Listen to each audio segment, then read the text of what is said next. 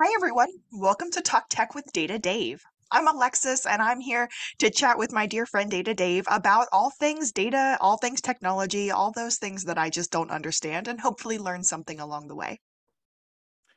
Hi, Alexis. This is Dave Wilkinson. I'm the Chief Technology Officer of D3 Clarity, and I've been working in the data engineering space for about 30 years. So happy to try and help and happy to try and, to use your term, educate and have some fun. Get ready for a data revolution like never before.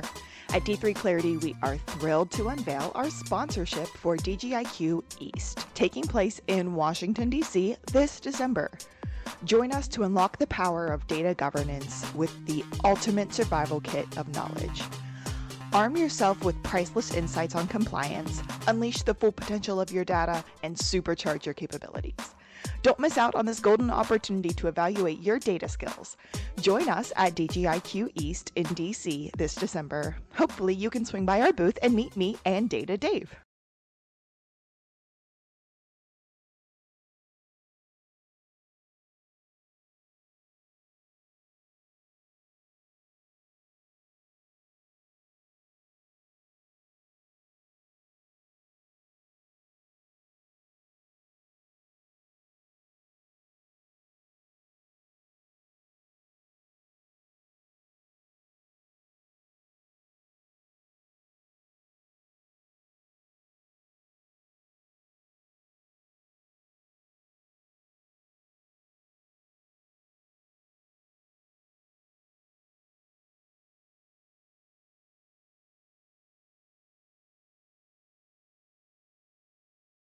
I'm super excited, Data Dave, because we got our first listener question. Our listener's name is Todd, and Todd asked, help, my data originates from everywhere. How can I bring it together and trust it? We have multiple systems with different formats, spreadsheets, handwritten contracts, and even tribal knowledge that just is in one person's head. What do we do? So this is a very... I loathe to say, but common sort of question and common issue that we run into when we start looking at business data as a whole. What we have to remember is that a lot of organizations have been running very successfully on a disparate set of systems, disparate data, data's all over the place. This is a historical fact. This new data world where we want all our data to be cleansed and polished and nicely shiny and so on is actually a fairly new phenomenon. So the bottom line is that data is always everywhere. Data exists in people's minds, or it exists as knowledge in people. It exists as infinite information in books and in contracts and everywhere, all over the place. Data is really just evidence that people have been doing something. As companies have got bigger, as companies have got more complex, as our world has become more complex, the data has become more numerous, more disparate, more separated, right? So that's that. We have to accept that as a fundamental first and not expect our data to all be in one nice polished little place, right? Oh my gosh, that sounds just like a headache. Oh, it is. But it's also true, and it's also a challenge. And it's so the more standard you are in the way that you operate with data, the more understanding you have of that, the better you'll behave and the better your data will be. What we often find is that data is disparate and it's all over the place, and the evidence of things happening in your business is disparate with the nature of the business, right? So a sale versus a shipment. I've sold something and I shipped it somewhere. Are they the same thing? Are they describing the same thing? Fundamentally, they probably are.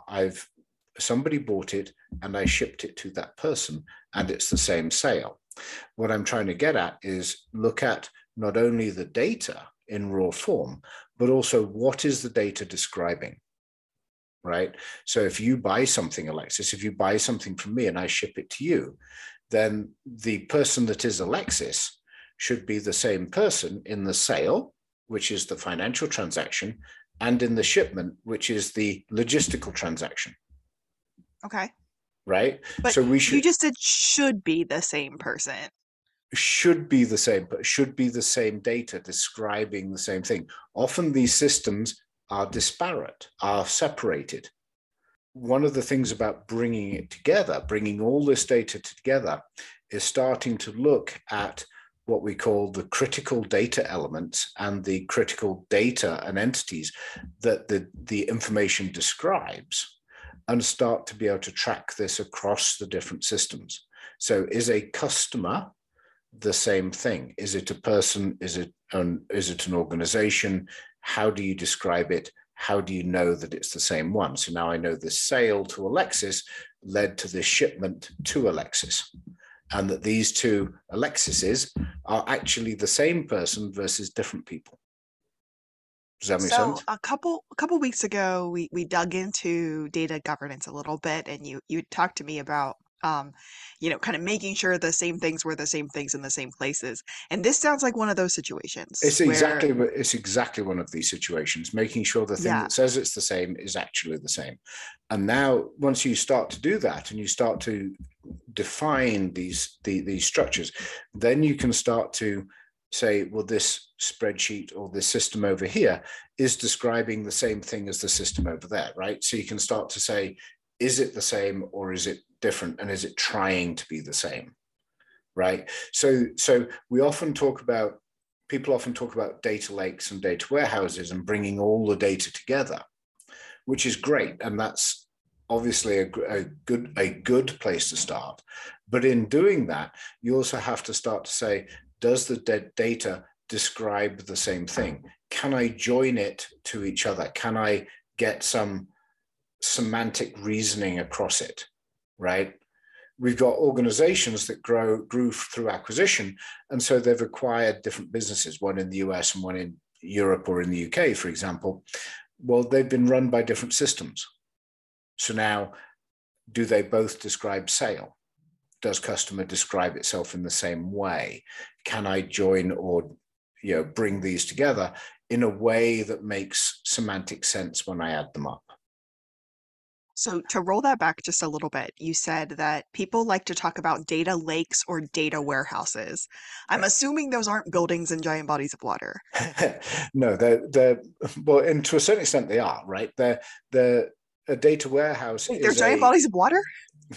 Well, they're giant bodies of data, right? So the idea is that you've got this, a data lake is basically a place where you put a lot of data with little or no formal predefined structure to it, right? So your water in a lake has no structure to it. It's not like you're making it out of bricks, right? You're not making it out of ice cubes. It's flowing all over the place. So it's got no structure to it until you take it out. Does that make sense? It's only when you take it out that you take out a glass of water and it's got structure. It's the shape of the glass cup, right? So, and that's the concept of that, which is place all your data in one place, and then you can look at it all, right? So, but it's difficult to look at if you don't understand it. Yeah, that was about to be my next question. So, okay, I like this water analogy. I can understand this. If you right. take it out, you can put it in a glass. So what do I need to do to get it into structure?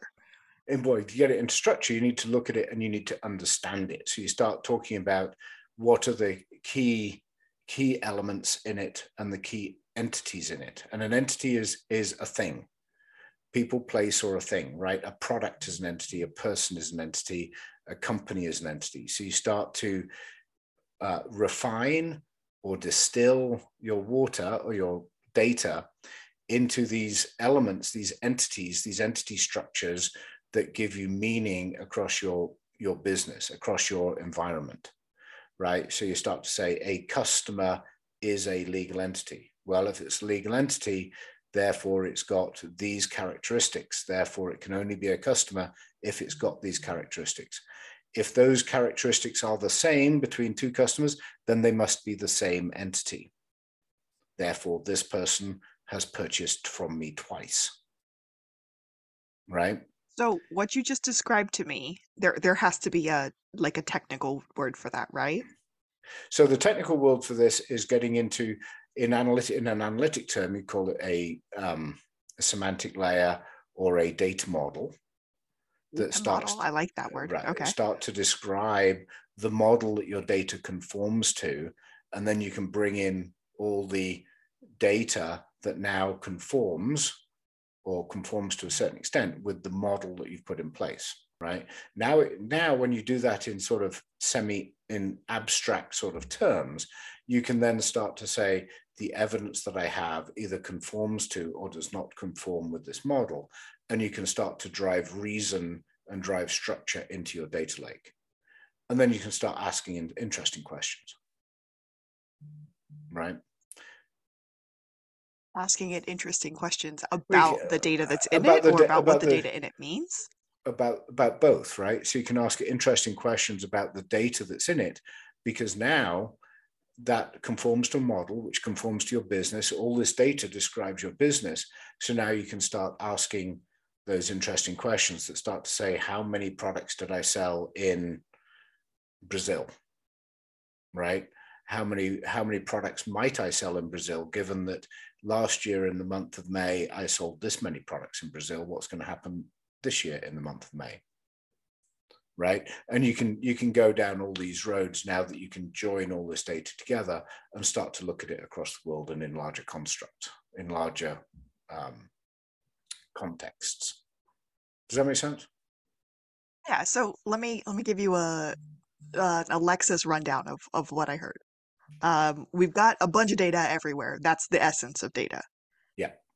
You can put it into a data lake where it can all be together and define a data model saying this is what it should look like. Yep. And you can start asking what you have different questions to help you figure something out. Right. Exactly. That's a very good way of putting it. That's actually very good. The only addition I would make to that is people do try that. The pitfall of that is you're talking about an awful lot of data and an awful lot of places. So what we usually do, what I often talk with people about, is the idea of actually start with the question that you want to ask, and then go and collect the data that contains the answer. Right? Does that make sense? Because if you think about reverse engineer it from the question. So I've got this interesting question that I want to answer. So ask that question. Now, what data do I need to put in my lake to answer that question? And put the model on just that area of the data. So I only collect. So instead of saying, I've got all this data, can I bring it all in together? I say, what is the data that I can answer this question? Let me collect that data into my data lake. Now, let me answer that question. Now, what's the next question you ask? Right? And then you go do it again. And your data lake grows now. And if you do it with putting this data model, the semantic layer of this data model in place so it grows, you start to be able to ask ever more interesting questions, and more of your data starts to coalesce into this data lake underneath this data model.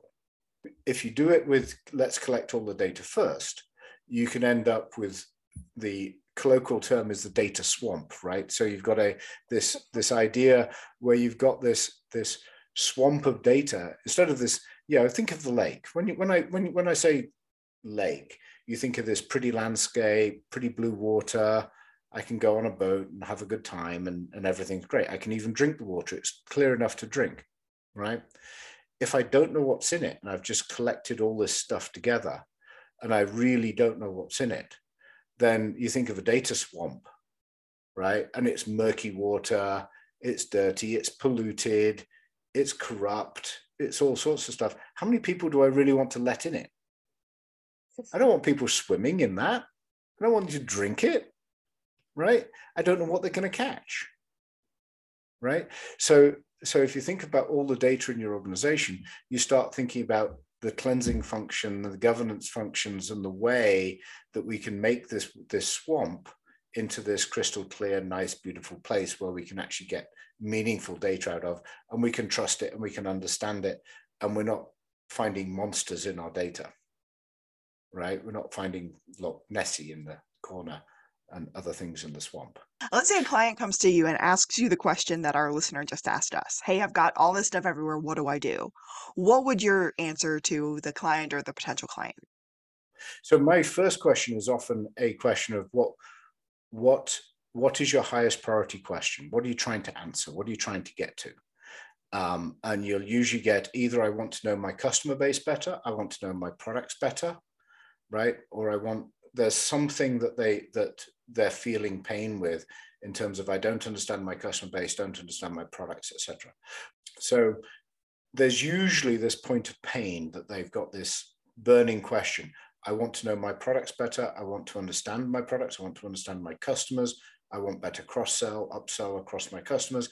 I want to know what my customers are doing or something like that. There's usually one of these fundamental questions. And what we then look at is start to say, okay, well, in what systems does data describing your customers live, reside, right, is stored, whatever word you want to use. Now, how do we pull that out? And what we also start to do is to define for them what one of these entities is. Does that make sense? That's a lot of stuff. That's a lot of stuff to answer. Right. To answer a question, I one time you told me that we had a client who wanted to know, the CEO wanted to know who to send a Christmas card to. Yes. And I think you may have been joking about that, but when you were telling your story or your background here, everything kind of like clicked to that story you told me, and I was like, oh, like maybe that's what we do. Well, it is to a certain extent, right? Because that's it. That was exactly one of the questions we were asked by one of our clients is our CEO wants to know who to send, who should be on his Christmas card list. There's a little bit of a euphemism, right? Because what he really wanted to know is I want to know for this multi-divisional, multinational corporation, who are my most important clients? Right. Now, he runs that business is actually a very, very diverse business spread across the world. It's manufacturing, hospitality, it's also all sorts of divisions to it. So the construct of important has a different meaning for each division of the business. Right. So, and it's not purely financial. The largest customer might not be the most important customer in this division. Right. Or it might. So that was the concept that we had to go into. So we had to go into, so what is the definition of a customer? What is the definition of customer for each business? When is the customer of this business also a customer of that business? Right. So have you sold from two businesses to the same customer? And if so, how big is that customer now worth? And then it's right. And so you have to tease this apart from this multifaceted view of what does important mean and what does customer mean. Right. And it took them, so in answering that question, they were taking months. In fact, when we first engaged with them, the finance organization, and it's usually the finance organization that gets asked these questions, could not answer that question. They simply had no way of answering that question, right? So we started the analysis, started the path to at least be able to tell them, get an idea of what their most important customers were and build that list. I mean, I guess that really, really speaks to what our listener was asking about how, you know, there's so much stuff everywhere and we have to figure out how to get it to one exactly. Understandable place. Into one understandable place. And it's not just collecting the data. That's the point that I'm trying to make. It's not just collecting the data together. It's also having the understanding within the data to start to say, this data has meaning when it comes together. Actually, that's what a lot of people do, is they put all the data in one place and they expect magic to happen. Suddenly, I'm going to have these insights because I put all my data in one place. Well, that doesn't happen until you actually start to drill into that data and try and understand it. And that's where you get into advanced analytics, data mining. We talked about that once before as well. Data mining, right. Advanced analytics, even into AI and machine learning and that sort of thing to try and get understanding from this data. When is the data describing the same thing when it is describing something interesting? Does that make sense? This has been a great conversation, Dave. I feel like I learned so much just in this last 15 minutes. So I'm very, very thankful. Oh, you're welcome. Any final comments to our listeners or to our question submitter who sent in this question? No, I guess my final parting thought would be there is a journey here. There is a way to get through it. There is this. I said that at the very beginning, historically, we've been running very successful businesses on what we today would call very poor data. And that's true, right? That's the absolute truth. The comment I would make is that now we expect cleaner data. We expect to make better decisions based off of data clarity, to drive clarity in decisions, et cetera. There is a path here. There is a road here through here that is very defined, or not defined, but very definable and very navigatable. Navigable is probably the right word. Very navigable to work through, and that's what we spend a lot of time through is helping these companies who can't see the forest for the trees because they're used to looking at what they know of as truth, what they know of as their data, and they're confused and have difficulty in understanding how to drive this level of clarity that we're talking about. And what we do spend a lot of time through is working with them and trying to guide them through this, for want of a better phrase, this landscape of the data that they have. Perfect.